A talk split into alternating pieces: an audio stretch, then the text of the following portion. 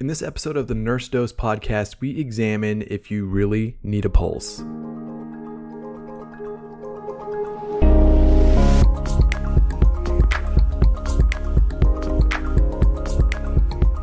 What's up, guys? This is Sean from the Nurse Dose podcast, and today is going to be a weird one. Um, we're going to be discussing if you can have a discussion with only one person. We're going to be discussing if you really need a pulse. Now, let me explain this by asking you a question.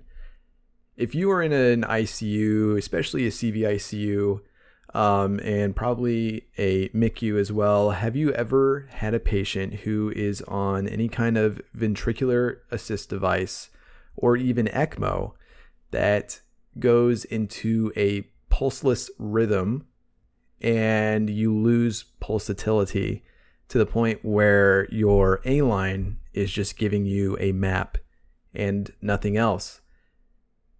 With this episode, I want to explore this situation and discover if this is something that is okay and what the experts are saying we should do in this situation. Of course, you and I, who are outside of the hospital, who are not patients, of course, we need a pulse in order to be alive. And that pulsatility is generated by the heart beating. So, how is this even possible in patients that um, we take care of? So, there are many different ways that this can happen. Um, I say many, but honestly, it's a handful of situations. It's uh, usually if you have some kind of ventricular assist device. Um, now there is um, ones that a lot of people see is the Impella devices. And then, of course, if you're in any kind of unit that is bridging to heart transplant, you might see the beefier um, ventricular assist devices that patients actually go home with um, that are surgically implanted. And then, other than that, you can look at VA ECMO as another. It's not really a ventricular assist device, more of uh, a circulatory support, as it pretty much bypasses the heart and does provide systemic um, circulation um, along with the heart's native cardiac output. Uh, so these devices and these situations if the heart natively stops its pulsatility, you could end up with the device providing all of the forward motion of blood. And if you're not experienced in this and you have not seen this before, if you're in a um, facility where this does not happen a lot, where you don't get a lot of impellas, you don't get a lot of ECMO, you don't get any ECMO at all, it can be really frustrating and really confusing on what you are supposed to do in these situations when the heart goes into, let's say, VTach and your patient now does not have a pulse, or if you just go into a cardiac arrest and you have some kind of asystole, but the device is still providing enough forward motion of the blood that you still have a map um, but no pulsatility. You no longer have a systolic or a diastolic. You just have that one number now on your A line. Now, a lot of the research on this subject is actually done for when people go on cardiopulmonary bypass or when people are put on bypass for um, certain cardiac surgeries. And that's pretty much the closest that we can get. There are a few studies that go over um, VADs which are pulsatile versus VADs that are not pulsatile. Um, but in one study, one um, abstract that goes over a bunch of different studies that have been done, it's shown in animal models that pulsatile flow during um, cardiopulmonary bypass uh, actually resulted in higher global cerebral blood flow, improved cerebral metabolic rate, and higher cerebral oxygen delivery. Now, I know a lot of y'all who are in the CVICU know that when a patient comes out um, from a surgery that is requiring them to be on bypass, that there is some brain fog um, that is associated with being on bypass. Now, they are discussing different techniques in which bypass could be pulsatile and that this might improve cerebral function. So, this is one thing that is actually supporting for um, pulsatile flow.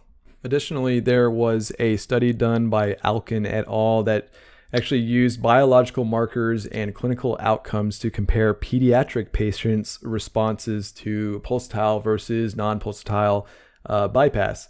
So, overall, the pulsatile perfusion group had better clinical outcomes with less support, uh, be it by inotropes or um, other drips in general.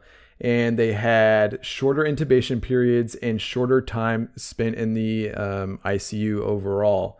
Um, additionally, urine output was higher during the procedure and during the ICU period with the pulsatile perfusion group. Um, however, there weren't really any differences between the two groups um, when it came down to creatinine um, and other enzyme levels. So it does still seem like there is some benefit to having pulsatile flow and what it is is kind of a mystery at this point. Um, a lot of people are thinking that it goes down to the molecular level, that there is some kind of uh, mechanism which allows for things to happen at a molecular level whenever you have pulsatile flow. So it's very interesting. But what's also interesting is that there was negligible um, differences between the creatinine of both the pulsatile and the non pulsatile groups, which is something that we usually use to um, show any kidney damage or kidney function. Another thought with pulsatile flow is that you have a systolic and a diastolic, while non pulsatile, you just have a mean arterial pressure. So, with that systolic and diastolic in pulsatile perfusion, you will have a pressure that is actually significantly higher than the map that is being produced during systole. Um, so this may uh, play some part in causing better perfusion as if it is pushing the blood in better. That's kind of the um, image that I have in my head that that higher pressure, even though it is for a split second, still increases perfusion. Now, there's also another study done in 1982 that also looked at this concept and showed that um, that there is a general agreement among previous investigators that non-pulsatile perfusion is associated with an increase in peripheral vascular resistance. It then goes on to say that there is a marked increase in vasoconstriction that leads to the increase in um, peripheral vascular resistance that then sometimes warrants the use of nitroprusside to get it back down to normal levels. They then argue that if some kind of pulsatile bypass technique could be used, that you could uh, skip over this complication after bypass and have better outcomes. Now, there is some debate on if uh, a mechanical pulse pressure that is done via some kind of device is as good as a physiologic pulse pressure done by the heart. And there was a study done by Voss et al. Um, that actually showed that the pulsatile um, waves that came from a, a, mechanical device actually did not improve end organ perfusion and actually induced some blood trauma. Um, so, you know, there's some kind of damage to the blood cells leading to um, all kinds of issues. So that is very interesting and it goes into our um, VAD stuff because a lot of these VADs were previously pulsatile and the newer ones are starting to come out to be continuous flow with no pulsatility. Um, and this allows them to actually be smaller and more compact and also lightweight. So it is seen as an improvement um, and it then goes on to say that it's really hard to extrapolate findings from uh, bypass studies into these VADs because you're only on bypass for you know, a few hours, while some of these people on VADs are on them for weeks, months, maybe even a year at a time. So as they wait for transplantation. So it is something that you can't really extrapolate, and it's something that we don't have a lot of data on. Now, the main purpose of an LVAD is to help with left ventricular unloading. And this will help with reverse remodeling, which will cause the heart to kind of recover in a sense. Now, a lot of the patients that have an LVAD are using it as a bridge to transplantation. So, the thought that this is going to reverse the remodeling that was already done to a point where um, the heart is then, you know, back to baseline is not realistic. But um, it does allow for better outcomes to transplantation. Um, and so these studies say that um, pulsatile VAD support actually provides greater left ventricular unloading. So this shows that maybe, you know, pulsatile flow using a VAD might be better when looking at reverse remodeling via um, left ventricular unloading because it causes a decreased pressure in the left ventricle, which then causes a decreased pressure in the left atrium. And these are things that allow the heart to rest. Uh, the heart does not have to pump as hard against a um, against a higher pressure. So it seems like in general, pulsatility is preferred. However, I want to get back to our original scenario in which you have a patient that is on some kind of temporary support, be it ECMO or um, Impella, VA ECMO to be specific.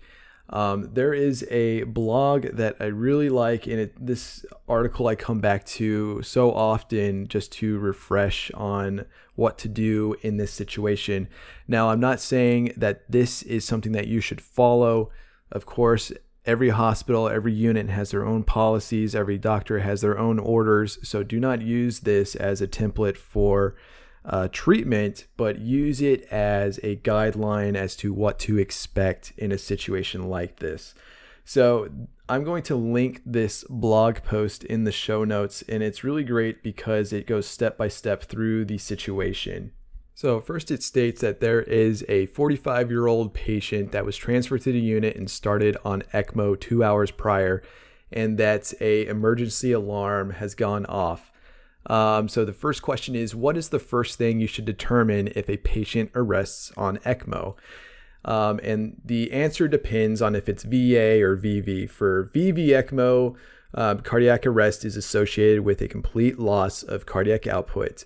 Um, but with VA, VA ECMO, the ECMO circuit likely provides at least partial circulatory support despite the arrhythmia as the ECMO machine is acting as the pump because you will have um, one catheter that is taking um, blood from the venous side, and then you'll have it going through the circuit, coming back, and then being pumped back into the arterial side. So there is going to be some circulatory support there um, despite the arrhythmia. So the next question is you establish that the patient is on VA ECMO and has had a cardiac arrest. What should you check next? Um, so the first thing you're going to check is the ECMO circuit. You're going to make sure that you are maintaining um, some kind of perfusion. Um, here it states greater than four liters per minute. Um, if not, you need to check if there is pump failure, if there is decannulation, if there is air embolism, or if there is some kind of thrombosis. Uh, so the next question is Should you do chest compressions for cardiac arrest in a patient on VA ECMO? Um, and this really depends on whether the ECMO circuit is still perfusing the patient, like we were talking previously, if it's greater than four liters per minute. So, if the circuit is maintaining systemic perfusion, then you do not have to perform chest compressions. Um, so, even brief periods of low flow can usually be tolerated, is what they say. Um, if there is a pump failure, you do need to switch to the hand crank, which I've never had to do, and I hope I never have to. Um, but if there is no circuit flow, then you should manage as per ALS guidelines until ECMO can be reestablished, saying that um, you should be giving adrenaline boluses every one to two minutes before reinitiating ECMO support. Um, so during this um, situation, what will the arterial line show in a VA ECMO arrest? Um, so there will be a loss of arterial pulsatility due to a loss of native cardiac output. So this will result in an arterial flat line, and the mean arterial pressure will likely drop depending on the ECMO support. But you will have that map. So you'll have that number in parentheses, and that is your map. So Question five is what rhythms would you expect to see? So the rhythm may be non shockable or shockable. Um, so for non shockable rhythms like asystole and PEA, and then there are shockable rhythms like VFib and VTach. And next, it goes on to ask what are the treatment priorities in a cardiac arrest in a VA ECMO patient? So the following principles apply while trying to identify and correct the underlying cause. So if it's a shockable rhythm like VTach or VFib, you will defibrillate. Um, you'll use amiodarone, and um, it this article says to avoid um, epiboluses and consider titrating vasopressors to target MAP. Um, next, if it's a non-shockable rhythm, you would still, uh, per this article, um, avoid the epiboluses and consider titrating inopressors and uh, other pressors to um, your target map. So the article then goes into what could cause it. So it's going to be all of your typical H and T's: hypoxia, hyperkalemia, hypovolemia, hypothermia, tamponade, tension pneumothorax, thrombus, toxins, and then it goes into what is the big deal with having cardiac arrest on ECMO if the patient is still perfusing. The big thing is a lack of forward blood flow through the left ventricle will result in a stasis of blood, and then this will cause eventually thrombosis. Um, this can be a very bad thing, obviously. If you have a big thrombosis in your heart, that is something that can be catastrophic. So, um, that is the main reason why it is bad to go into an arrest in VA ECMO, even though you have perfusion, and why it is um, very important that you try and restart the native um, flow in the heart. What is really wild about this is the article even talks about that your patient may still be conscious during this. So, your patient might be conscious while having a cardiac arrest. So, it's really important to explain everything that's going on and to even think about, um, you know, the proper protocol if you are going to defibrillate the patient. Just because they are in cardiac arrest they are still being perfused by the ECMO machine and could still be conscious, and you need to act accordingly if you're going to defibrillate the patient.